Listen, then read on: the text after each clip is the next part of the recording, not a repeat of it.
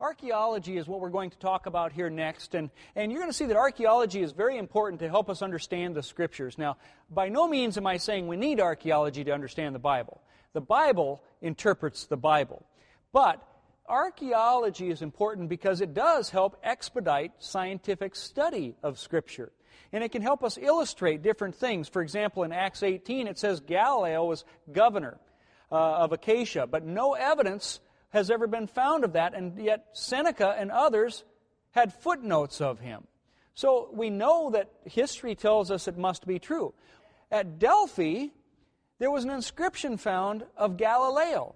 So even though the critics were saying there was no time for him to be governor, we found in archaeology that our critics were wrong and the Bible was actually right.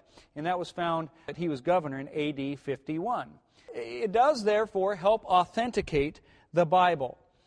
We have other examples. In the 1800s, it was said that Ezra never existed and the Bible must be wrong. He could not have been exiled to Babylon. Well, in 1939, they found some pottery jars with King Jehoiakim's name found actually even in Babylon. It used to be said that it was impossible for the Jews to be exiled. Uh, one man even said, Can you imagine a gardener being taken and being exiled? Nobody would exile a gardener. Dr. Weidner from Germany, he excavated Babylon, and they found an inscription there that refers back to 592 BC. It mentions Jehoiakim as being king of Judah, and that he was taken back to Babylon, and it even mentions the rations that were given to him on a daily basis for food, and names a gardener a Jewish gardener that was taken back and exiled as well. So again, these people who keep mocking the scripture, archaeology is just confirming the scriptures even more. Another guy named C.C. Torrey said that Ezra was not reliable because the language came from the third century and it would not have been known until at least 300 BC. And that's, you know, long after Ezra. In 1911, the Elephantine papyrus was found near Aswan in Egypt, and they showed words that were in Ezra that weren't supposed to be known at that time, revealing that those words indeed at the time of Ezra could be used. So, again, it really helps answer our critics in a lot of way. The Carchemish tablets, they show the Hittite existed when the Bible said they were to exist. The critics were saying the Hittites in the time frame that they were to be alive didn't match up with the Bible, but that has all been proven to be incorrect now as well. We had critics of Genesis chapter 14. They said that there were the list of kings that are given there that, that were conquered by Abraham, and they said that those kings never existed, that the, these kings would have had no relationship uh, with Canaan in those days to Abraham. So uh, you know, your Bible must be wrong again. Well, 1918, a guy named William F. Albright from Johns Hopkins University, he was one of the top dogs at this time, said that these kings did not exist. 1933, they found the Mari tablets, and they showed names of two of these kings. Even a contract that was found showing a wagon that was rented and gave the distance of where this wagon went, showing that they traveled great distances when the critics were saying they couldn't travel that far, you know, Canaan and Abraham. So Albright, after all these things came about, admitted he was wrong. So these things even make our critics, in some cases, recant.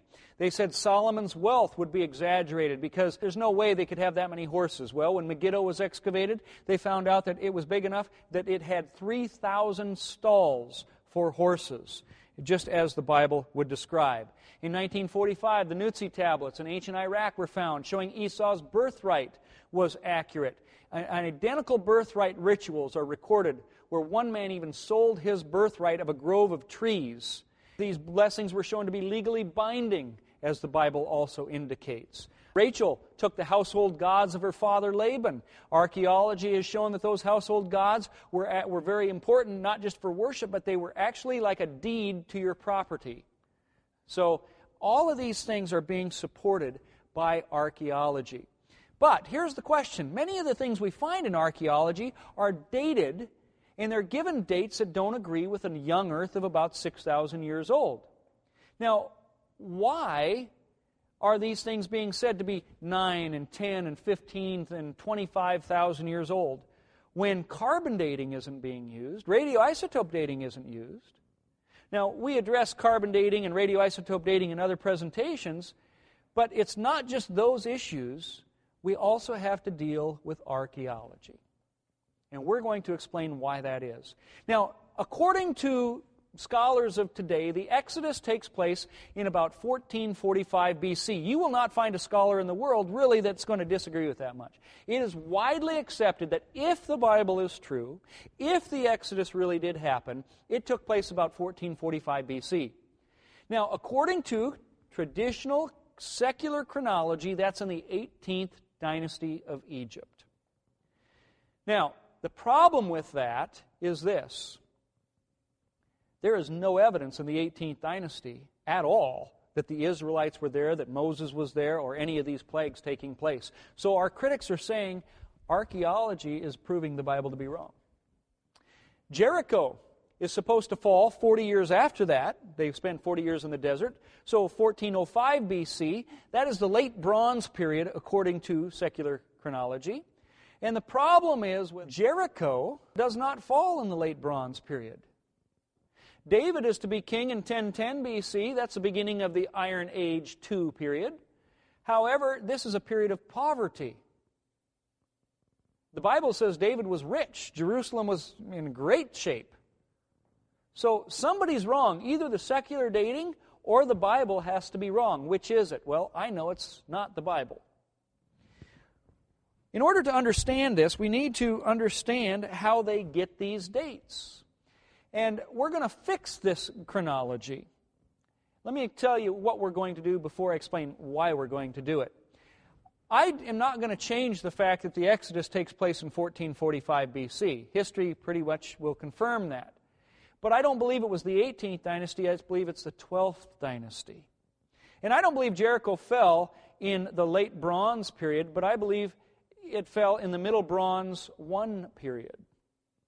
And I don't believe David was ruling in the Iron Age period, but the Middle Bronze 2 period instead. Now, I know these are going to be a lot of things. You go Middle Bronze, Late Bronze. But just, I want you to really remember MB1. If you can remember MB1, that's going to help you remember everything else. But I, you know, you can't just come in and just change things wherever you want. How do we justify changing 18th to the 12th dynasty and the late Bronze to the Middle Bronze periods? Well, very easily. You see, as I said, the 18th dynasty is when the Exodus is supposed to take place, which is 1445 BC. You can see here by the blue arrow that that is when 1445 BC is. Now, we get all of these dynasties of Egypt. There are 31 of them. We know that they end in 332 BC when Alexander the Great came and conquered Egypt. History doesn't deny that. The real question is when did they begin? And they typically say around 3100 BC is when the Egyptian dynasties began. 3100 BC. Now, the question we have to ask is how do they know this? How do they know how many dynasties there were, all of that? Well, by one man. A man named Manetho. Manetho was an Egyptian priest. When Alexander the Great came and conquered Egypt, and so he conscripted this guy, Manetho, to give him a list of all the pharaohs that reigned in Egypt and for how long they reigned. Well, you don't tell your conquering king no. And you don't tell him you don't know. And so, as a result, he gives a list of kings. And he says, This Pharaoh ruled for so many years, this Pharaoh ruled for so many years, and so on. But there's a number of problems. First of all, not only do they ignore the fact that many of these kings were said to be reigning contemporary, but also, we don't have any of Manetho's writings. As a matter of fact, not a single piece of it exists today. We only have people who quote what Manetho said. So, how reliable are they? Especially when many of these copyists contradict one another. So, if these sources are unreliable, some of them, we can't listen to them. Yet the reliable ones are agreeing that these dynasties ruled contemporary, many of them. And yet the secular world has ignored this and said, all right, this one ruled, then this one, then this one, and they just put one right after the other, and they just back up to the time of around 3100 BC. But if some of them ruled contemporary, that would take 3100 BC and move it up so that they, the Egyptian dynasty wasn't as long as predicted. Now, it would make sense that kings would rule contemporary because Egypt is about 12 kilometers wide along the Nile River and 1,000 kilometers long, which is about 620 miles. It's very unrealistic to think that one pharaoh could rule a thousand, you know, thousand kilometers, 620 miles, with a chariot. That would be very difficult. So it just makes common sense that, as Manetho seems to have been quoted as saying by more reliable sources, that these kings ruled contemporary, many of them. So you could easily remove a lot, maybe 750, 800 years of history by that alone. Not only that, but there's something called the TIP. It stands for the Third Intermediate Period. Even secular Egyptologists like Peter James and David Rohl here say that the TIP never existed. The TIP were, were dynasties 21 through 25. There is not one piece of evidence anywhere in the world suggesting that these dynasties were there, outside of some of these more unreliable sources, quoting Manetho. So these guys are now saying they never existed. There's 250 years of history that you can remove. This book, A Test of Time, will talk about some of these type of things, as well as other books. You could easily, therefore, by saying kings ruled contemporary and the TIP didn't exist, remove a thousand years of history. And when you do that, that means, yes, we know that the, the, dynasties ended in 332 when Alexander the Great came, but they began around 2100 BC which means 1445 BC, the time of the Exodus, is not in the 18th dynasty anymore, but it's the end of the 12th dynasty. Is there any evidence then that at the end of the 12th dynasty that the Exodus took place? Absolutely. My DVD on pharaohs of the Bible will go into more detail on that, but the bottom line is this. Once we correct this timeline, not only do we find evidence of the Exodus, and I'll give you little bits of it, but then everything else is corrected as well. Now, I'm going to give you some history. We're just going to walk through the Bible here a little bit. We know that right after Noah's flood, they went and they settled in the Tower of Babel at Babel, Babylon. Babel and Babylon are the same word in Hebrew. It says in Genesis 11, verse 2 as people migrated from the east, they found a plain in the land of Shinar and settled there. Interestingly, archaeologically, we find in the plains of Shinar today, where Babylon was, a tower that is today, many believe, they think, is the Tower of Babel. It's called the Birs Nimrud, here you can see. I don't believe the Tower of Babel, even though many think it's possible that it could be. The reason I don't think it is is Professor Koldewey excavated Babylon in the early 1900s, and he found a foundation of a ziggurat that was even much larger than the Birs Nimrods here. And what happened is he dismantled it brick by brick, hoping to find some treasure in there. They didn't find any treasure, but he never put it back together either. So it's not there, but the foundation is, suggesting that that bigger one could have been maybe the Tower of Babel rather than this Birs Nimrods, if either one of them. But nonetheless, we see archaeology telling us that these civilizations and ziggurats were indeed there. Well, after this Tower of Babel happens, God confuses their languages and people spread out throughout the world. Well, God takes note of one of these people, and his name was Abraham. And he was in the, the Chaldean city of Ur. We read here in Genesis 11, verse 31, that Terah took Abram, his son, and Lot, the son of Haran, his grandson, and Sarai, his daughter in law, his son Abram's wife, and they went forth together from Ur of the Chaldeans to go into the land of Canaan. But when they came to Haran, they settled there. So we see where Abram comes from biblically. We also have excavated Ur. You can see here, this is Ur of the Chaldeans. It was the capital of Sumeria. And it is believed that these people invented cuneiform writing, as well as the development of math and geometry, things like that. It was in 1854 the British Museum began to search treasure in a ziggurat called the Mound of Pitch here. They took this thing part brick by brick, hoping to find treasure, but they didn't. Instead, they only found four small clay barrels that were covered in this cuneiform writing. They didn't realize at the time the importance of these things, but later on, when they were translated, it referred to a king who built this ziggurat. and it turned out to be the king that was reigning during the time of Abraham. So, this cylinder here describes the repairs of the temple to the moon god Sin and his wife Nanner, who were worshipped at Ur by King Nabonidus. And it even includes a, prayer for his son Belshazzar.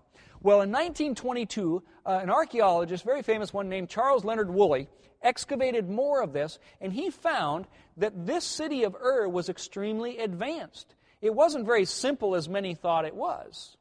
They found two story homes built around an inner court, a drainage system that's even better than what we have in Iraq today. It was a city of high scholarship. Abraham grew up with this. He grew up in a very educated society. Matter of fact, Woolley says this quote, Many school tablets survive and illustrate the course of study. Long lists of single signs with phonetic values. After grammar came math, and we find ta- tables of multiplication and division, tables for the extraction of squares and cube roots, exercises in applied geometry. Now, what's interesting about that is, again, people always thought these weren't very advanced civilizations. But Woolley found that these guys were very advanced educationally. Josephus even says of Abraham, when Abraham was going into Egypt, Abraham communicated to them, the Egyptians, arithmetic and delivered to them the science of astronomy. For before Abram came into Egypt, they were unacquainted with those parts of learning, for that science came from the Chaldeans into Egypt. What is significant about that is we did not know that these people were, uh, were, were very advanced until 1922. Yet Josephus is telling us that Abraham brought this applied math and science into Egypt, suggesting that Abraham, or I should say Josephus, knew what he was talking about. Now, before I get too much further, I want you to understand that I'm not making up these dates of the Exodus at 1445 and so on. The Bible gives us these dates. We know that Abraham left Haran at 1875 BC. How do we know? Well, Solomon becomes king in 969 BC. History pretty much will support all of this. The temple is built in the fourth year of his reign. That's what the Bible says. Right here, the first verse, it says in 1 Kings 6 1, in the 480th year after Israel had come out of Egypt, in the fourth year of Solomon's reign over Israel, in the month of Ziv, the second month, he began to build the temple of the Lord. The Exodus is 1445 BC. 480 years after that, Solomon builds the temple. When is that? 966 BC. The second verse says the time the people lived in Egypt was 430 years. At the end of 430 years, on the exact same day, it says they left Egypt. So we know that they came into Egypt, but 430 years before that, what happens? It says, Now the promises were made to Abraham and to his offspring, the law which came 430 years afterwards. So the law, when they leave Egypt, was given 430 years after the covenant God gave to Abraham. So if they leave in 1445 BC, 430 years before that is when the covenant is given, 1875 BC. Third verse here says Abraham was 75 years old when he departed from Haran. So we know that God appeared to him then at Shechem, it says. Therefore, 75 years before God makes a covenant, puts Abraham at Haran, and born in Ur around 1950 BC. So the scriptures are giving us much of this information. I'm not making it up. But with that as a time frame, a biblical worldview time frame, you will see that everything is going to fit nicely together with what we see in archaeology. Well, when God does call Abraham, he is supposed to go into the promised land. But he goes into Egypt as well. Keep in mind, this is around 1850 BC. The Bible says this in Genesis 12, verse 16, when he goes into Egypt. Pharaoh treated Abram well for her sake, his wife, and Abram. He acquired sheep and cattle, male, female, donkeys, men servant, maid servants, and camels, and so on. What's interesting about that is we read in the Bible that Pharaoh blesses uh, Abraham greatly after he had lied to him. Abraham said, This is my sister. He gets caught, and Abram blesses him anyway, or, Pharaoh blesses Abram anyway. Why? Well, there's two possible reasons. One, for sure, divine intervention. God was watching out for Abraham. But the second possibility could be this Josephus said that the Egyptians weren't aware of this kind of math until Abraham came. Abraham taught them some amazing things. They were impressed with Abraham, according to Josephus. And so they might have tolerated more from him than they normally would anybody else. But what's significant is we know that this is around 1850. Do you know that the Khufu pyramid, the one that is exactly square, is built in the fourth dynasty in the 1850 BC period? The same time Abraham is supposed to be coming is by coincidence the same time our pyramids get more exact and uh, you know pi 2 pi r is being used perhaps that's why Abraham could have been lavished with gifts. Because God often used the natural to accomplish the spiritual. Again, we can't say for sure, but it's just a possibility that that's one reason why he was lavished with gifts. Now, we know that Abraham, then later he gets into the promised land. He's got his nephew Lot with him, but his herdsmen begin arguing with Lot's herdsmen. So they have to separate. And Lot selfishly chooses the beautiful area of Sodom and Gomorrah that looks like the garden of God. Well, Abram goes off to Hebron while Lot goes to Sodom and Gomorrah. Now, archaeologically speaking, there's not been a lot of archaeological study done, but I do believe this here is Sodom and Gomorrah. As you go up, and this picture is showing you from the top of Masada, as you look down towards the, off to the left as you're facing the Dead Sea, you see these areas that are just completely different than anything else in the area. It's really white. The whole color is different. It even looks like there's something like a pyramid and maybe a, a sphinx type thing there. As you go down there and you walk among it, you can see clearly the colors are very different. As you walk around in that area, it is just like powder. You pick this stuff up and it'll just crunch and crumble in your hand as if it was ash out of your wood stove. There are millions of sulfur balls in that area. And it looks like it just rained down. They're little round balls. In some cases, they're just out and about because they've fallen out of their encasement.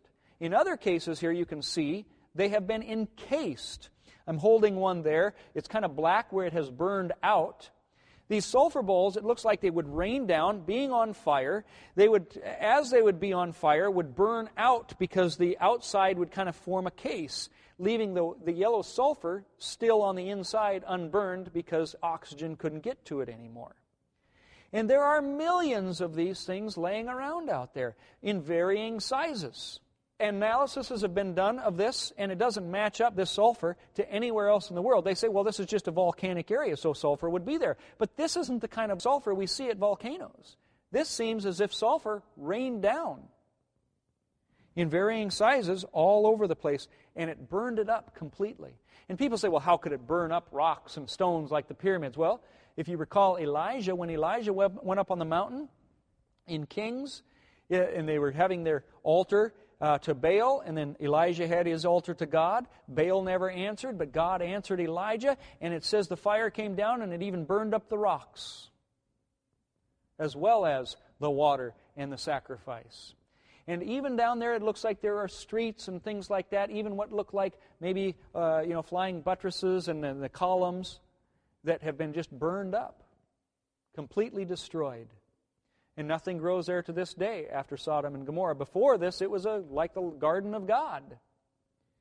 There are so many connections that are possible. It even says that there were five cities that were burned. Remember, Sodom and Gomorrah aren't one city, it's Sodom and Gomorrah.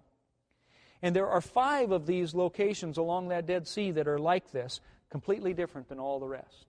So, again, I won't be dogmatic on it, but in my opinion, I do believe that this is the Sodom and Gomorrah. Uh, if you ever get a chance to go there, I really recommend it. It is absolutely amazing to see these sulfur bowls everywhere.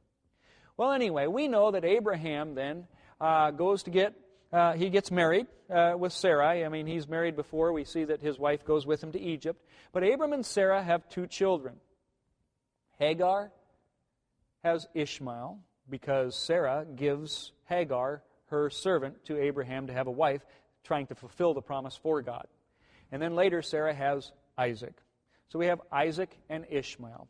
Now, I'm not going to talk about Ishmael here. We have a presentation on Islam. They will deal a little bit with uh, Ishmael, where they, where they came from and what they believe, and, and are they really peaceful today.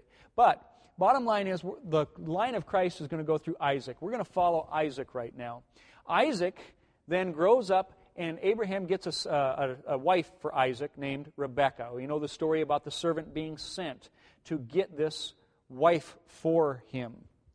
Well, the critics say that there's no way that as many gifts as these servants took to, you know, camel loads of them, that wouldn't happen. And let alone camels aren't supposed to be there at this time period. Well, again, they're in the wrong time period, and even besides, the lack of evidence that the camels were there doesn't mean they weren't there.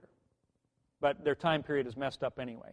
Well, anyway, what's interesting about that, it says here in Genesis 24 22, it talks about all these great gifts that were given. And that's what they have a problem with. At Tel Mari, it was excavated in 1933, and it's on the border of Syria and Iraq. They revealed there through archaeology that there were ancient practices that are found identical to what Isaac was doing here in this wedding. They found a palace that was had 260 rooms in it, even cuneiform tablets, thousands of them. And on some of them, it showed how the king had two of his servants go off to another land to find a wife for his son and lavish them with camel loads of gifts.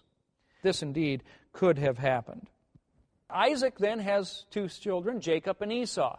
We know that uh, after 20 years, Rebekah gives birth to Jacob and Esau, twins. E- uh, Esau becomes the Edomites that lived in Petra, and then Jacob becomes the 12 tribes of Israel. He flees off to Laban. He's going to have 12 kids who become the 12 tribes of Israel. When he's leaving Laban, running away from Laban, he meets Esau after a number of years. And last time he saw Esau, Esau wanted to kill him. And so he's scared. And he bows down before Esau seven times. Well, we have found in the Amarna letters from Egypt, there is a reference to a Hebrew king, a king of Jerusalem, who writes to the king of Egypt and says, I fall at the feet of the king of my Lord seven times and seven times. So even this letter seems to support some of the things that we see in the Bible. We even have Jacob's well here. One of the few very authentic places that you can go to in Israel. It is there, and there's no question it's Jacob's well. Uh, the picture here you can see they built a church over it like they do with so many of these authentic places, which kind of ruins it, but nonetheless, we know that that is Jacob's well. So there's evidence of Esau and Jacob. Petra, as an example, where Esau lived, it became known as the Edomites, later the Idumeans. They were very hostile to Israel. Psalm 137 says, Remember, O Lord, against the Edomites, the day of Jerusalem, how they said, Lay it bare, lay it bare. They, they wanted the fall of Jerusalem, and as a result, God gets angry and he says, I'm going to destroy you, Edomites. As a matter of fact, the book of Obadiah, the whole book of Obadiah in the scriptures, is a reference to Edom's judgment because of this. Here's a picture of Petra that you can see. It's just a, an amazing place to go see. It was once home of 30,000 people. Herod the Great, the one who killed the babies in the Bible, he was actually an Idumean, uh, a relation to Esau, came from them. So that quarrel went on a long time. Uh, there's a little history here. 106 AD, the Romans occupied Petra and it was very prosperous under that time. Under Islam, though, it was abandoned. The Crusaders came, they built a small castle there, but they left it, deserting it, and it was not found again until 1812. Today you can go there, and there are still some people who might live in a cave or two there. Anyway, we see that Jacob, as I said, has the 12 tribes, and this is the part that I want to get you to. When he has the 12 tribes, one of the ones that we see is Joseph. Now, Joseph is roughly around 1669 BC. The Bible says in Genesis 41 that they called him out before him and they said, Bow the knee. So people bowed the knee before Joseph. By traditional chronology, it's the Hyksos who are ruling at this time. Many of your NIV study Bibles might even say that the Hyksos were ruling when Joseph was there. That is not true. It does not fit history, it does not fit the Bible. Okay? It is the 12th dynasty that Joseph is coming in here. We have pictures from the 12th dynasty of Semitic people coming in to the land. Notice they have beards even, and even coats of what look like many colors. These clearly look like Hebrews coming into the land. Not only that, but there's a guy named Mentuhotep in the records there. And I believe that Mentuhotep could be Joseph. I'm not going to be dogmatic on it, but it's very possible that Joseph was Mentuhotep. Remember, Joseph was given an Egyptian name, and his brothers did not recognize him. The Bible tells us in Genesis chapter 41, verses 39 through 40, that Pharaoh said to Joseph, You shall be over my house only in regard to the throne will I be greater than you. Guys, this is rare. You don't have somebody being equal with Pharaoh, do you? Even the records show that this is rare, but yet this is what we have in history, in the, in the Egyptian records. It says this about a guy named Mentuhotep. When he held the office of chief treasurer, as did the powerful vizier, Mentuhotep, under Sesostris I, the account which he could give of himself read like the declaration of the king's power. So, this Mentuhotep, under Sesostris I, whatever he said, it was like Pharaoh saying it. And not only that, it goes on to say that he appears as the alter ego of the king. When he arrived, the great personages bowed down before him at the outer door of the royal palace. They even bowed down to Joseph, or Mentuhotep, I should say. Not only that, there was a provincial governor during the reign of Sesostris I when Mentuhotep was reigning. And his tomb is up in the hills there, and there's an inscription on his tomb, and this is what it says No one was unhappy in my days, not even in the years of famine. For I had tilled all the fields of the nome of Ma up to its southern and northern frontiers. Thus I prolonged the life of its inhabitants and preserved the food which it produced. No hungry man was in it. I distributed equally to the widow as to the married woman. First of all, a famine in which obviously they knew was coming because they stored up food before it, and then they distributed food out equally to the widow, to the married woman. What could it be other than the time of Joseph? We also have another picture here of a pharaoh. His name is Sesostris III. You see, Sesostris I, according to Egyptian records, was a very nice guy. They, they, the Egyptians liked him. He's even pictured as a, a shepherd to shepherd people rather than animals. And uh, that would fit the description. Well, Sesostris II, uh, you know, Joseph probably wasn't uh, uh, forgotten yet with the second guy coming in, but Sesostris III, enough time has passed for Joseph to be forgotten. When Sesostris III comes about, he's the second to the last king of the 12th dynasty. This, I believe, is probably the one that enslaved the Israelites. He's always this stern looking guy. He's the fifth king in the 12th dynasty. His son is going to be Amenemhet III. But look at him. He just looks like a jerk, doesn't he? He's got this scowling frown on him. These guys wanted to be portrayed the way they wanted to be remembered, and so, so this guy apparently wanted to be remembered as a jerk. he has this frown on. No other Pharaoh is like this. Now, we know that Sesostris III, then, if he would enslave the Israelites, during this time, then Moses is going to be born. Like I said, he has a son, Amenemhet III. Moses probably was born during Amenemhet III's reign. We know that Amenemhet ruled for 48 years. He had two daughters. One of them died prematurely, and the other one, named Sobek Neferu, had no kids. She couldn't have kids because she was barren. As a matter of fact, when her father died, she ended up ruling for four years in his place. Here is a picture of Sobek Neferu. Her name be, means beauties of Sobek, the crocodile god. And again, she's the daughter of Amenemhet III.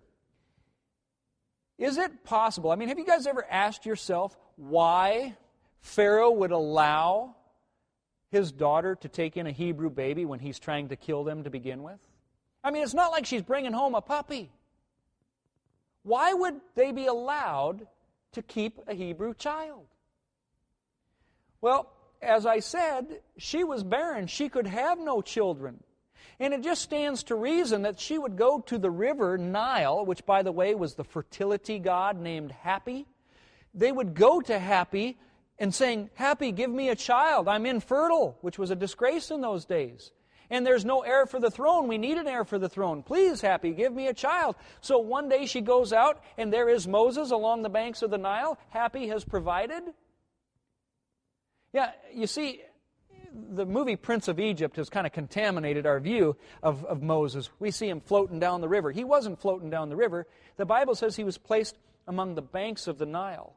And he was placed there so that he would be found by Pharaoh's daughter. Miriam, his sister, stands by and, and watches. And then later, Miriam comes and runs and says, You want me to go get somebody to nurse him? And, and make sure that Yochebed, Moses' mother, actually gets to nurse him. God was divinely taking care of this, there's no question. But it seems like there may have been a plan there as well. She is going to rule for four years. But when she dies, it ends the 12th dynasty. And the 13th dynasty is going to begin then with Neferhotep the first. Moses, at this time, then, when she's ruling, has already run out into the wilderness for 40 years. By that time, then, when Neferhotep I comes into power, uh, in the 13th dynasty, he was the last king that was there before the Asiatics leave this town that we know Asiatics lived in called Kahun. I'll explain it in a moment. But it seems that Neferhotep I was probably the guy here who said, Let my people go. Moses said, I should say, to him. According to the secular world, Ramses is the Pharaoh that, you know, died in the Red Sea. And in fact, the Prince of Egypt doesn't even have him dying there. The problem is, I've seen Ramses' body, I've seen his, his mummy. It could not be Ramses that died because the Bible says in Psalms that Pharaoh and his army are at the bottom of the Red Sea. Interestingly, though, Neferhotep I's body has never been found. They don't know why. Can I make a suggestion? He's at the bottom of the Red Sea. That's why his body has never been found we have here in this papyrus, the Ipuwer papyrus, it says this No, but the heart is violent, plague stalks through the land, blood is everywhere. No, but the river is blood. Does a man drink from it? He rejects it as human. He thirsts for water. No, but gates, columns, and walls are consumed with fire. Men are few. He that lays his brother in the ground is everywhere. The son of the highborn man is no longer to be recognized. Now, who's to blame for all of this? It says the stranger people from outside are come into Egypt. Corn has perished everywhere. People are stripped of clothing, perfume, and oil. Everyone says there's no more. The storehouse is bare. It has come to this. The king has been taken away by poor men. This is a record from the time period that we're talking about right now. And it's saying that the river is turned to blood. You see, the secular world says there's no evidence that, that um, Moses was in Egypt, that the Exodus took place. Why? Because they're looking in the 18th dynasty, and they're right. There is no evidence of any of these plagues or anything taking place in the 18th dynasty. But you come to the end of the 12th, the beginning of the 13th dynasty, there are records of exactly what the Bible says. The river turned to blood and the people who are to blame for this are stranger people, people that are poor men that have taken the king away. That sounds exactly like what we're reading about in the Bible. Josephus says of the Egyptian army, quoting Manetho here. He says, There was a king of ours whose name was Timaeus. Under him it came to pass, I know not how, that God was angry with us. And there came after a surprising manner men of ignoble birth out of the eastern parts. And they had boldness enough to make an expedition into our country, and with case subdued it by force, yet without hazarding a battle with them. When Moses delivered the people out of Egypt, don't you think they would have met some people? And indeed, they did. They, they believe they met the Amalekites first. Do you think those Amalekites might have questioned them and said, Hey, where are you going? Hey, we're, we're leaving. Where are you going? Uh, the promised land. They let you go? No, our God delivered us. How? Well, He buried them in the Red Sea. The whole army is buried in the Red Sea? Yep. Have a nice trip. Guys, come on. Let's go attack Egypt. There's no army. Yeah. Because it says here, Josephus is saying Manetho said that these guys came in, conquered Egypt, but without a battle. How do you conquer a country without a battle? You have their army buried at the bottom of the Red Sea. And he goes on to tell us who these people were. He said, Afterwards, they burnt down our cities, demolished the temples of the gods. They used all the inhabitants after a most barbarous manner. Some they slew. They led their children and their wives into slavery. And this whole nation was styled Hyksos. These are the Hyksos, the people that came in after the Exodus, it seems. These guys were a very uncultured people. We know very little about the Hyksos people. Very little is, is known about them. And guess what? The Amalekites have also disappeared. So it is quite possible, many scholars believe, that these Hyksos could have been the Amalekites, the first people that the Israelites met and came in afterwards. Now, here's where this timeline is going to be really important. You would think that as they leave the Exodus here, they go out into the wilderness and spend 40 years out there, that they're going to leave a mark. Two million people wandering out in Kadesh Barnea should leave some kind of pottery or something there, evidence that the Israelites were there. Rudolf Cohen, who was the head of the Israeli Antiquities Authority, excavated the Sinai Peninsula when Israel had it after the 1967 Six Day War. Now, traditionally, according to secular tradition, this is the Middle Bronze I period when the Israelites are not supposed to be there. Keep in mind, according to traditional chronology, the Israelites aren't going to be here till a long time later. So they don't know who these MB1 people are because when they excavated the Sinai Peninsula, the MB1 period, they found evidence of people that did not have settlements, no houses and homes, but all kinds of pottery and things like this. And Rudolf Cohen, not a small guy here, says this has to be the Israelites. They're not supposed to be there in the MB1 period. However, with the corrected chronology, we know that the Israelites would be leaving in the MB1 period. Therefore, it fits what archaeology is saying if the timeline is corrected. By the way, he's not the only one. Almost all of the southern archaeologists in, in Israel agree with Cohen. The northern ones disagree with him, but the southern ones agree with him. So there's a, a difference. So know that's there. But the southern archaeologists are saying it has to be the Israelites. This is what Cohen says right here. The pottery, the settlements, and the other aspects of the material culture of the MB1 people that have been uncovered over the last 50 years differ significantly from what went before in the early Bronze period and from what followed in the MB2 period. The early Bronze was characterized by flourishing urban civilization. The same was true of MB2. In MB1, however, there is an absence of urban settlements. In my view, the new MB1 population came from the south and the Sinai. See, they weren't they didn't have homes to live in. They were just wandering around. And that's exactly what we would expect to see, so the evidence fits. By the way, as they're just about to enter into the promised land, they went right by Petra, where the Edomites were. And in 1967, they found some plaster fragments there near Jordan, where uh, Petra is at and they found an inscription with the name Balaam on it and a prophecy of Balaam, just like the Bible says, just where it's supposed to be. And you probably remember Balaam's donkey, that kind of thing. So here you can see a picture of Mount Hor in Petra. You can just see a little faint white thing on the top of the highest hill there. That is where Aaron would die just before going into the promised land. Well, as they are ready to enter into the promised land, they cross the Jordan River, and the first place they go is Jericho.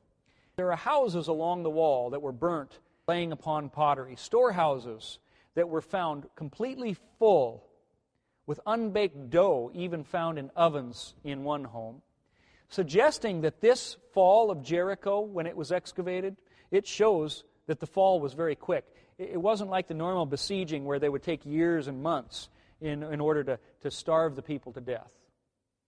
Kathleen Kenyon excavated Jericho in the 1950s, and she said that the destruction happened at the end of the early bronze, which was the beginning of the middle bronze one, MB1 period. And she says, See, your Bible is wrong because there's no question Jericho fell in MB1, the beginning of MB1 period. Israel's not there yet. You're wrong. The Bible's wrong. Well, with the corrected uh, chronology, she's just proven the Bible to be correct. It was the MB1 period when Jericho fell. When they first come in here, there's a lack of urban settlements again.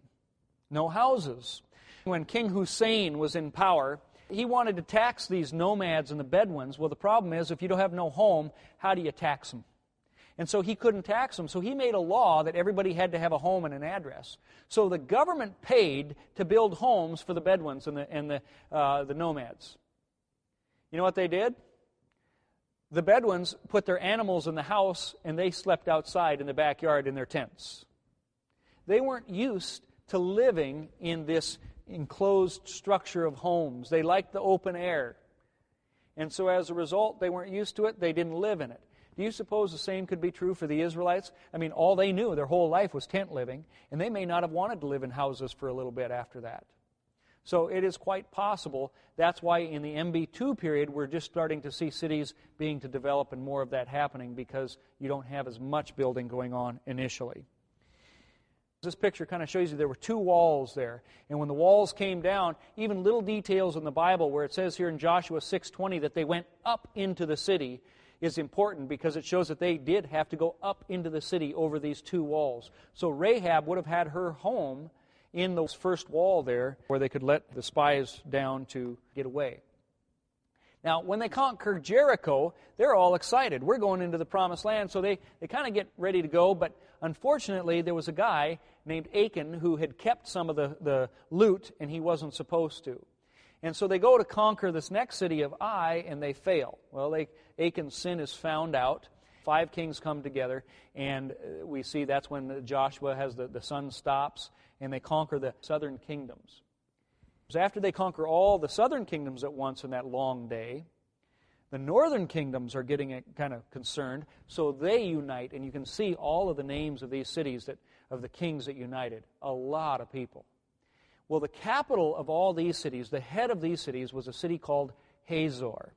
And the Bible talks about this Hazor.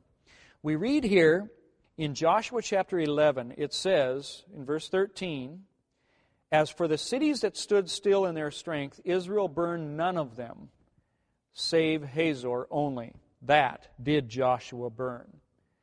Archaeology, we've found many of these cities that the Bible mentions that united against Israel. And you know what? None of them are burned except for one, Hazor. Just like the Bible says. Now, if Joshua's conquest took place at the end of the early Bronze III period, like the secular world was trying to tell you with that wrong chronology, then the evidence doesn't make any sense because Hazor falls in the MB1 period. If the chronology is corrected and it's correct, it's right, then this makes sense why we would see that. Hazor is actually one of the largest tells in, in Israel. It's over 15 acres. The lower city had about 170 acres. Just the Acropolis was 15 acres alone. It, it's a pretty major city, and it's been excavated quite well. And like I said, it all is lining up to what we see. We also see Shiloh, which is where the tabernacle was set up. Israel Finkelstein excavated this in the 1980s, but due to the traditional dating, he had a problem understanding what he was seeing. There was a sanctuary there, but long before the Israelites were supposed to be there. And what we see in the sanctuary is the, out, the, the, the pattern fits perfectly the tabernacle. Exactly, and you can kind of see it outlined here in this picture. There was a, a massive wall surrounding the city, but there was no evidence of any houses in the city. So why would that be? He reasoned it must be Canaanite because of the secular dating, but the evidence just wasn't making sense. Well, bottom line is this we know that the tabernacle at that time was a tent, wasn't it? And so there would be no houses. What did the priests live in? Houses. Like I said, they probably didn't even build uh, houses for a while there. And as a result, we see a sanctuary that fits exactly the dimensions of the tabernacle and no houses but a wall, which is why it would be interpreted as the Israelites. Another very small detail that's very important here at Shiloh. we see that when uh, the Philistines captured the Ark of the Covenant, there was a man that came into the city, and as he's entering the city, the first person he meets is Eli, sitting there waiting to find out what happens by the tabernacle. And he hears that his sons are dead, the ark has been captured, and he tips over on his chair and breaks his neck. Archaeology, just the city, shows us that there's a road that comes right around the hill there, and the first thing that you would run into as you come into this city is the tabernacle, where Eli was sitting, just like that Bible says. So these little details are important to show the Bible to be accurate. And speaking of the Philistines that captured the ark, we have even found, there's no question, the city of Gath. Remember who grew up in Gath? Goliath. 2004, uh, at what's today called Tel es Safar, which is Gath, pottery with the inscription Goliath written right on it. We also see the Bible tells us in 2 Samuel 21 20 that there was a guy there that had six fingers and six toes.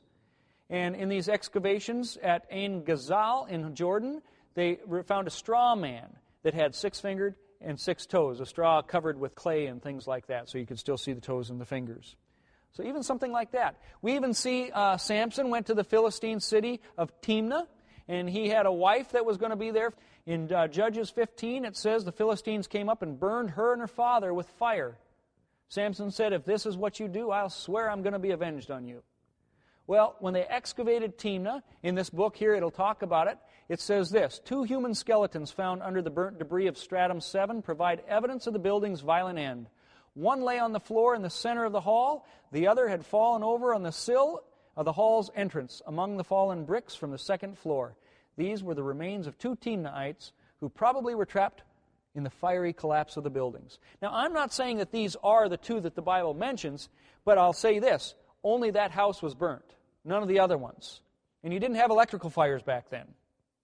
So there seems to be you know, a possibility, but not necessarily anything that we can be dogmatic on with that. Well, David uh, is going to be one of the first kings that we see. You know, Saul is the first king, David is the first good king. And we know that David, when Saul is king, has to flee from him, and he has to flee to a place called Masada. Now, Masada is uh, literally, in Hebrew, it's the stronghold. What we read in 1 Samuel 24 22, it says David and his men went up to the stronghold. That word stronghold is Masada. So David may have been the first person to have lived there in the stronghold. We know that Saul, bad king, he dies and David is going to take over. This, according to secular world, is the Iron Age 2 period. But like I said, the problem is it's a time of poverty. There's hardly anyone uh, rich at this time. But the Bible says David was rich.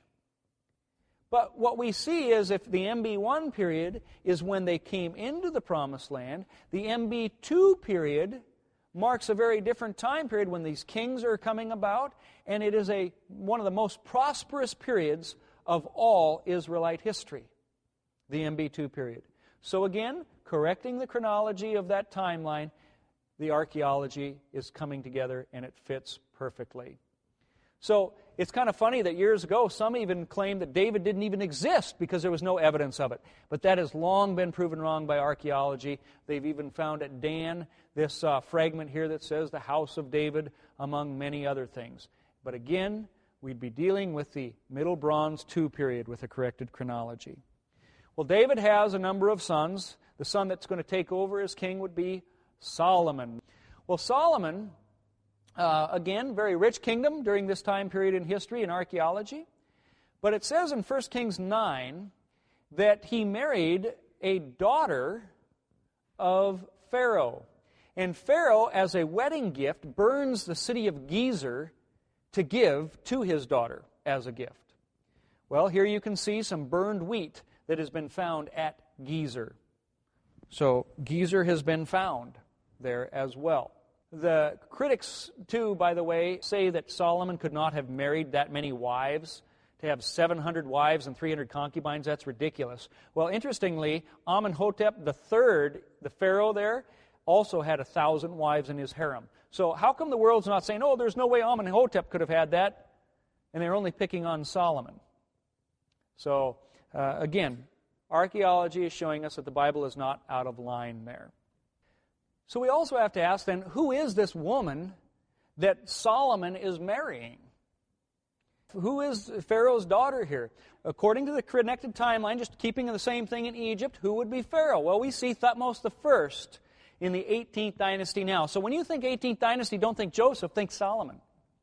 Now, in the 18th dynasty, Thutmose I had two daughters, Neferubitti and Hatshepsut.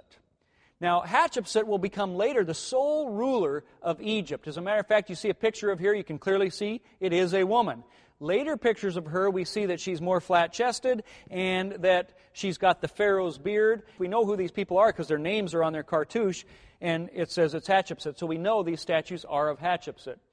What's interesting is there's no further record of Neferubitti, and the scholars don't know why. She just disappears off the scene, and Thutmosis has Hatshepsut reigning instead.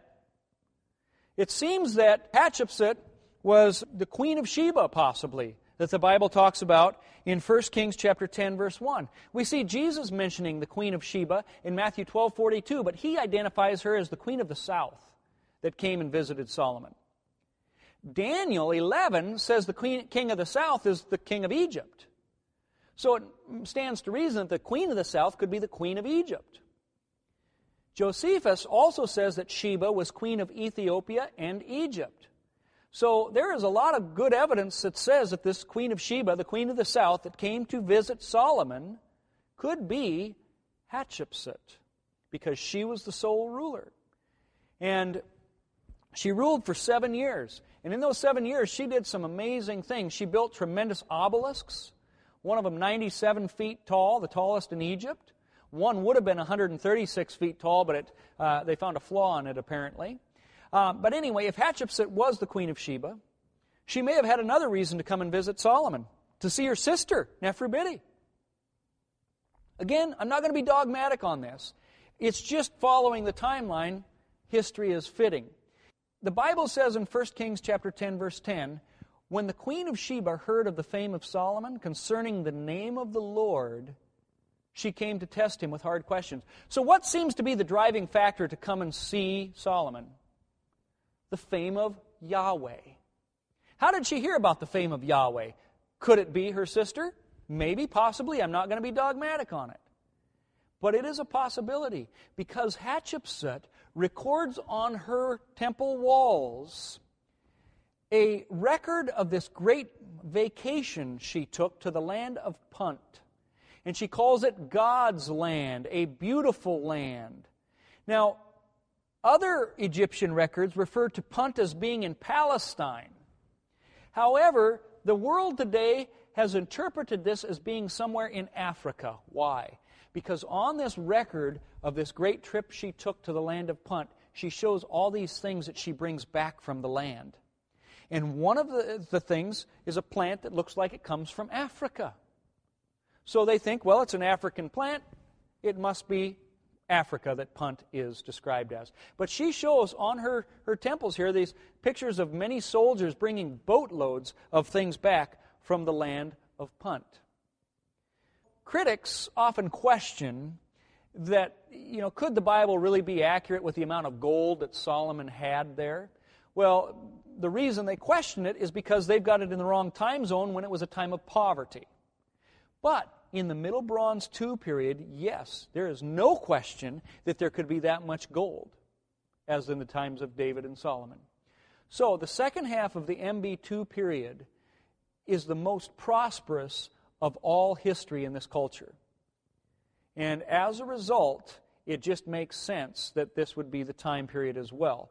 But if Solomon had that much stuff, the Bible records that he was getting stuff from all over the world. Every year, ships were bringing him things. Look what it says here in 1 Kings 10 10 through 13. She, the queen of Sheba, gave the king 120 talents of gold, spices in great abundance, precious stones. The ships of Hiram, which brought gold from Ophir, brought great quantities of amalgam wood, precious stones from Ophir. And King Solomon gave the queen of Sheba all she desired. As you read the whole thing, you see that she left with more than what she came into the land with. She went home with more. And when she goes home, she draws pictures of it, like I said. Because Solomon is getting things from Africa, baboons, and all kinds of things, do you suppose she might have taken back some things from Africa, which is why that African plant is there? You bet. It's a good possibility. But not only that, when she goes back, she builds a temple, a huge mortuary temple. And here you can see it pictured. It's on the west bank of the Nile at Luxor. And it's unique to all other temples in Egypt. You see how there's this ramp that goes up to the temple? That ramp is an identical construction to what we see in the biblical Jewish altar. In the Bible, it says that this Queen of Sheba was impressed by the way Solomon ascended up to the temple. She was impressed by that for some reason. So, is it a coincidence that Hatshepsut, after she goes to the land of Punt, builds something that looks just like what we see in the biblical altar? I don't know. I'm not going to be dogmatic. All I'm saying is it fits, and it is unique in Egypt. Well, then Solomon, his son, Rehoboam, becomes king. Now, Rehoboam was not as wise as his father Solomon, and he didn't listen to the older people, he listened to his young buddies instead. And as a result, the kingdom is going to be divided into two. But it says in the scriptures that Solomon had made 300 gold shields here in 1 Kings 10 17, and also gold plated doors in 1 Kings 6, verse 32. But when Rehoboam becomes king, because he's not so wise, things start falling apart, and the king of Egypt, the Pharaoh, comes up against Rehoboam. And look what it says here in 1 Kings 14. It happened in the fifth year of King Rehoboam that Shishak, king of Egypt, came up against Jerusalem. He took away the treasures of the house of the Lord and the treasures of the king's house. He took away everything. He also took away all the gold shields which Solomon had made. So Shishak, this Pharaoh, comes, takes away not only the gold shields, but the things out of the temple. According to the revised chronology, the corrected chronology, Shishak would then be Thutmosis III. Just following our timeline, it'd be Thutmosis III. And by the way, many of these pharaohs had many names. Okay, that is seen even in Egyptology. Uh, so this isn't unique. So it's why these different names? It's just what they did. Here's the thing: if it was Thutmosis III, he was one of the mightiest pharaohs. He led over 70 military campaigns, conquered 119 different cities. But one of them that he was especially proud of was the conquering of a city named Kadesh. Now, Kadesh very well could be Jerusalem. Because Thutmosis describes this attack. He was actually going after the city of Megiddo. And the people of Megiddo cried out for help, and the city of Kadesh came to help them. And this is what he says on his records here in his temple. Now, if only His Majesty's army had not given up their hearts to capturing the possessions of the enemy, they would have captured Megiddo at this time while the wretched enemy of Kadesh and the wretched enemy of this town were being dragged up hastily to get them into the town. What happened, he goes on to describe that they were conquering Megiddo. The people of Kadesh came. Well, they still turned on Kadesh and they were still beating both of the people. So the people of Megiddo ran into the town, shut the gates, and started pulling the people of Kadesh up over the walls with ropes. Well, now the people are gone out of Kadesh, so they go and they loot Kadesh instead of conquering the city of Megiddo and killing the people. They're worried about the loot instead. And that's what goes on. And it says that Thutmosis was elated and said the capturing of Megiddo was the capturing of a thousand towns. Now, that in and, of, itself isn't much. However, when we look at what Kadesh means, Kadesh is the Hebrew word for holy. As a matter of fact, Jerusalem is even called Kadesh in Nehemiah 11, verse 1. Cast lots to bring one out of ten to dwell in Jerusalem, the holy city. And the Hebrew word there is Kadesh. They call themselves after the holy city, Kadesh, Isaiah 48, verse 2. So, when he comes back from this Kadesh, not only do we have the same name that Jerusalem is called in the Bible, but he draws pictures of the things of the loot that he's so proud of that he brings back. And look at these pictures. One of them that's listed are 300 gold shields. That's what Shishak took away from Rehoboam. It often looks here, too, like maybe two gold doors. Could those be the gold doors that Solomon had built? Even what looks somewhat like a menorah, possibly. Now, again, guys, I'm not just, you know, picking and choosing when to punch in the timeline here. All we've done is we've corrected the timeline, having the Egyptian dynasty start at 2100 BC. And we just follow the timeline, and everything is fitting perfectly. My, my DVD on the pharaohs will even give you more details on this. But what I want you to see is that this corrected timeline fixes everything. And all of secular archaeology today is based on the pharaohs. So if our dating of the pharaohs is wrong, the dating you see in the museums is wrong. This whole thing when we hear Iron Age and Bronze Age and, and, and that type of thing. So if you can just remember Middle Bronze period, when you go to the museums and you see this is from Middle Bronze, you automatically can say, oh, this is the time. MB1 is the Exodus. MB2 is King David. So you'll, you'll have kind of a time frame that way. Um, we also see then later on in the Kings, we have other significances that support an archaeology in the Bible here. We see uh, Elijah and Baal worship. We talked about him earlier where Elijah goes up on the mountain and the fire comes down and consumes the altar. Well, the, the Baal worshippers, when they were trying to offer their sacrifice, Baal wasn't answering. And so they start beating themselves, cutting themselves. Things that we think of almost Satanism today. Well, in 1929, they found 15 tablets in Syria that spoke of Baal worship. And this is what it says He cut his skin with a knife, he made incision with a razor, he cut his cheeks and skin, he raked his arms with a reed, he plowed his chest like a garden, he raked his back like a valley. That's exactly what the Bible says, how they worship Baal. And this is how the priests of that time, according to archaeology, did as well. We also see Moab a guy named Mesha, king of Moab, mentioned here in 2 Kings chapter 7, verses 6 through 7. That name Mesha has also shown up in archaeology. A Moab stone found in Jordan reads this I am Mesha, son of Chemosh, king of Moab. Omri, who was Ahab's father, was king of Israel, and he oppressed Moab many days, for Chemosh was angry with his land. And his son succeeded him, and he also said, I will oppress Moab. And so, even this is being backed up that Moab was there. Jonah, people say, oh, Jonah couldn't be swallowed by a great fish. Well, actually, there is some historical evidence supporting that that could have happened. The Indian Sunday Statesman, May 25th of 1953, reported this. It says, one of the most miraculous escapes from death and an experience almost unique in world history befell a seaman named James Bartley one February day in 1891. Bartley was a seaman on the American whaler Star of the East. The lookout man spotted a whale, and despite the rough weather, all the hands were quickly at work. Soon the deadly harpoon found its mark. As suddenly as it started, the struggle ended, and the crew saw that their catch was indeed a mighty sperm whale. The engines were stopped, the boats were lowered to bring the whale to the ship's side. In one of the boats was James Bartley, an experienced sailor at the ready. Approaching the creature's tail, Bartley was about to attach his coiled rope to it when the whale shivered. Its tail flashed, and in a split second, Bartley's boat had been flung high into the air. Both he and his mates were tossed into the boiling seas.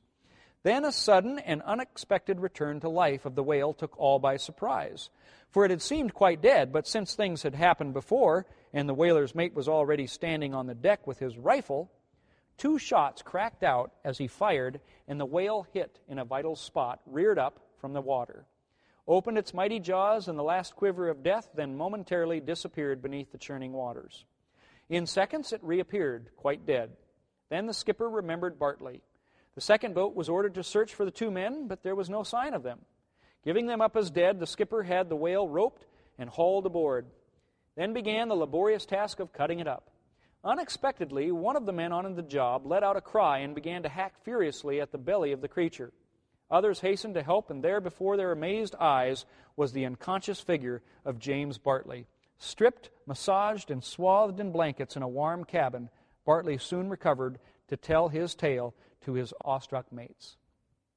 Again, this is just some one and many other newspapers had recorded this type of thing going on. But it does support the possibility that, it, and, and there's modern day examples of, of supporting that this indeed could have happened. The king of Nineveh at the time of Jonah, by the way, was Adad Nirari III, who ruled from 810 to 782 BC. And it just so happened that a religious revival took place under him. Though Jonah's name is not mentioned in the record, revival does take place at the time period that Jonah is supposed to be there. Happy coincidence or just more support for the scripture? We also see Hosea and the fall of Samaria discussed here in scripture. In uh, 2 Kings 17, 2 through 3, it talks about Shalmaneser, king of Assyria, who came up against Hosea. 2 Kings 17, verse 5 says, The king of Assyria went throughout all the land and went up to Samaria and besieged it for three years. Well, we have here, you can see pictures of Sennacherib. There were a number of evil kings in Israel until Hosea, and they were paying tribute to Shalmaneser. Well, when Hosea became king, he stopped the tribute and he began to, to come into an alliance with So, who was king of Egypt. But this alliance failed, so the king of Assyria came back and he besieged Samaria. And this all takes place in about 722 BC. They come and Samaria is captured, and they become known as the Samaritans later, these half breeds, because they were Gentiles. By the way, these were Jews. These were the ten tribes of Israel that the Samarit- that uh, Samaria, that were living in the Samarian area, they were taken, assimilated into the culture, and became known as what we today, and in Jesus' day, were called Gentiles. So even many Gentiles today could be actually Jews from these ten tribes, but not all of them. What we see is it was Sennacherib here, and you can see him pictured. The land became so desolate that the lions became to attack, so they brought some people back to the land to teach them about the God of Israel, which was still a kind of a corrupted way to try and get you know, back at these lions. But what's interesting is that we see the story of Sennacherib and Hezekiah, because Sennacherib was capturing all these countries. He, he captured the ten tribes, then he came down to the southern tribes to get Jerusalem, but he failed at his attempt to capture them. Why? Well, the Bible tells us very clearly that the king of Assyria uh, was, you know, blaspheming God and doing all those things. He said, you know, the gods of, of Lachish and all these other gods couldn't save them. Why would you think your God could save you? Well, Hezekiah goes and prays before the Lord, and God gives an answer back that says, don't worry, I'm going to take care of it. They wake up in the morning, and 185,000 of the uh, Assyrian army is dead. And so he goes back home, and Jerusalem is spared. Well, when he goes back home, they, they make what's called today the Lachish tablets, and there's also the Assyrian Sennacherib tablets. And you can see here, it reads this As to Hezekiah the Jew, he did not submit to my yoke. I laid siege to 46 of his strong cities. I drove out of them 200 people, young and old, male and female, horses, mules, donkeys, camels, big and small cattle, beyond counting, and considered them booty. And it goes on, himself I made a prisoner in Jerusalem, his royal residence, like a bird in a cage. So, what's interesting about that is it's saying he locked him up like a bird in a cage. How come, you know, I conquered everybody else, but not Hezekiah? Why? Well, because the Bible says he woke up and his army was dead.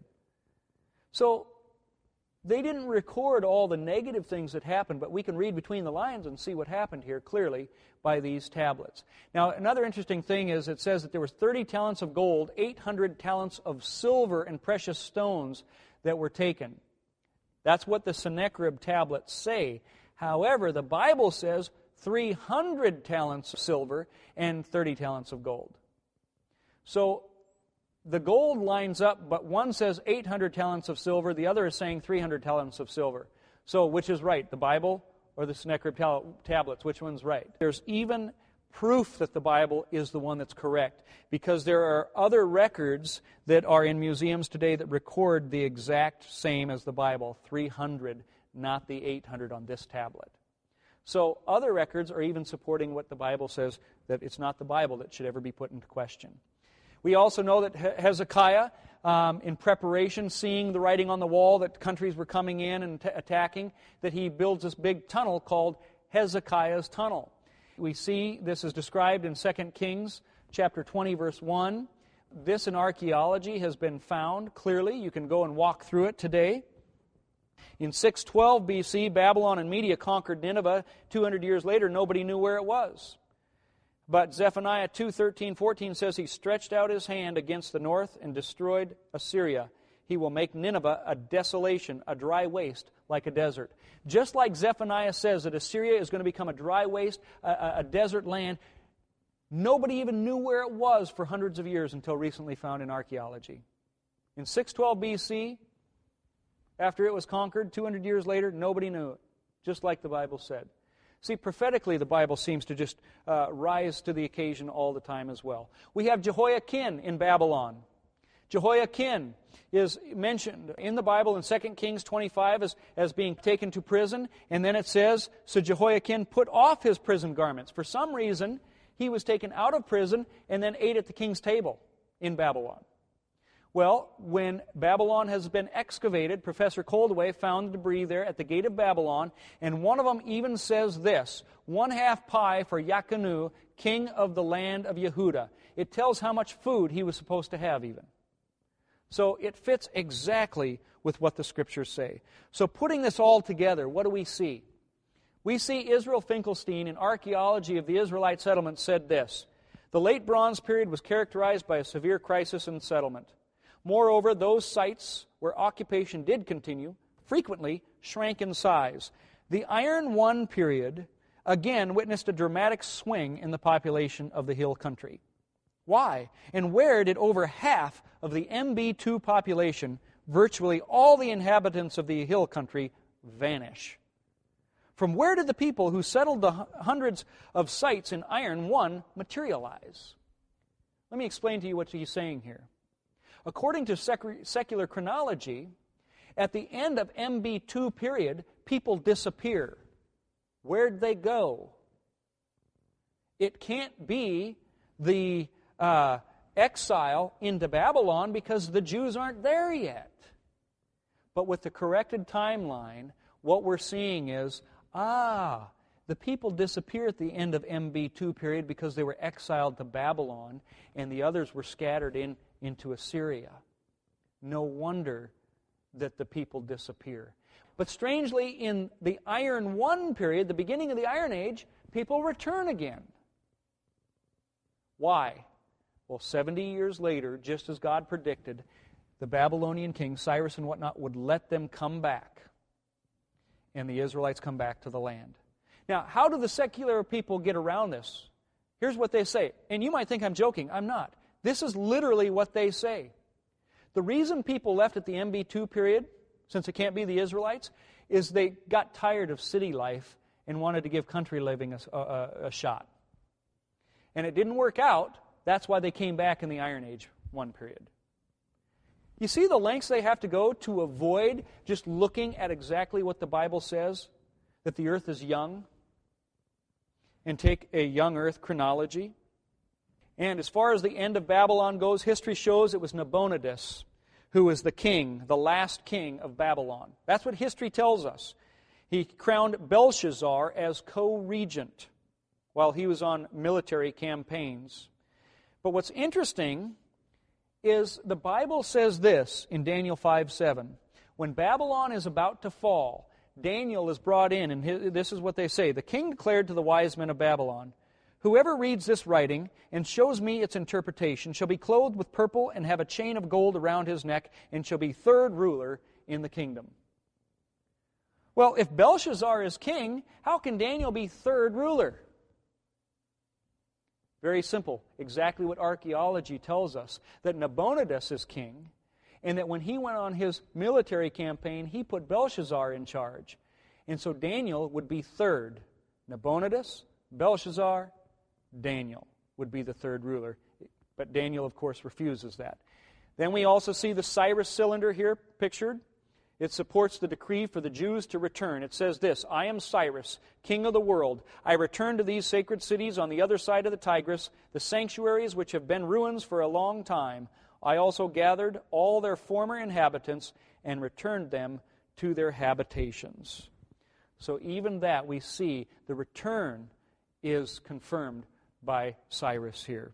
we could go on and on from here. The, the Caiaphas ossuary, uh, basically the tomb of Caiaphas in Jesus' day, you know, the priest. We see that that has been found proving that Caiaphas was indeed a high priest at that time that when Jesus was there. We even see the ossuary of James that has been found and now has been proven to be authentic. It confirms that Jesus was indeed the son of Joseph, the brother of James, just like the Bible says. So, to put this in order, if, if you're going to a museum and you're seeing these middle bronze and things like that, this will help you out. We know that Abraham was born in the early Bronze 1 period, EB1. EB2 goes by, EB3 is where we have, at the end of that, is the Exodus. EB3, so that when they come into Jericho, we have MB1 period. MB2 is David's dynasty. LB1 is the exile. LB2, late Bronze 2, is when they uh, are still exiled in Babylon for those 70 years. Iron Age comes back and they repopulate. They're returning from Cyrus's decree and living there in the Iron Age 2 period. So that gives you kind of a, a little nutshell version of history and how it fits with archaeology. And when you go to these museums, you can kind of put things together. But like I said, it's important because it isn't just the carbon dating we need to worry about, it's even the secular dating based on Egyptian pharaohs that corrupts what we see in our museums. But when it is corrected, if it's not corrected, everything seems to contradict. But when it is corrected, everything lines up perfectly. So, hope you've enjoyed it. God's blessings. Have a wonderful evening.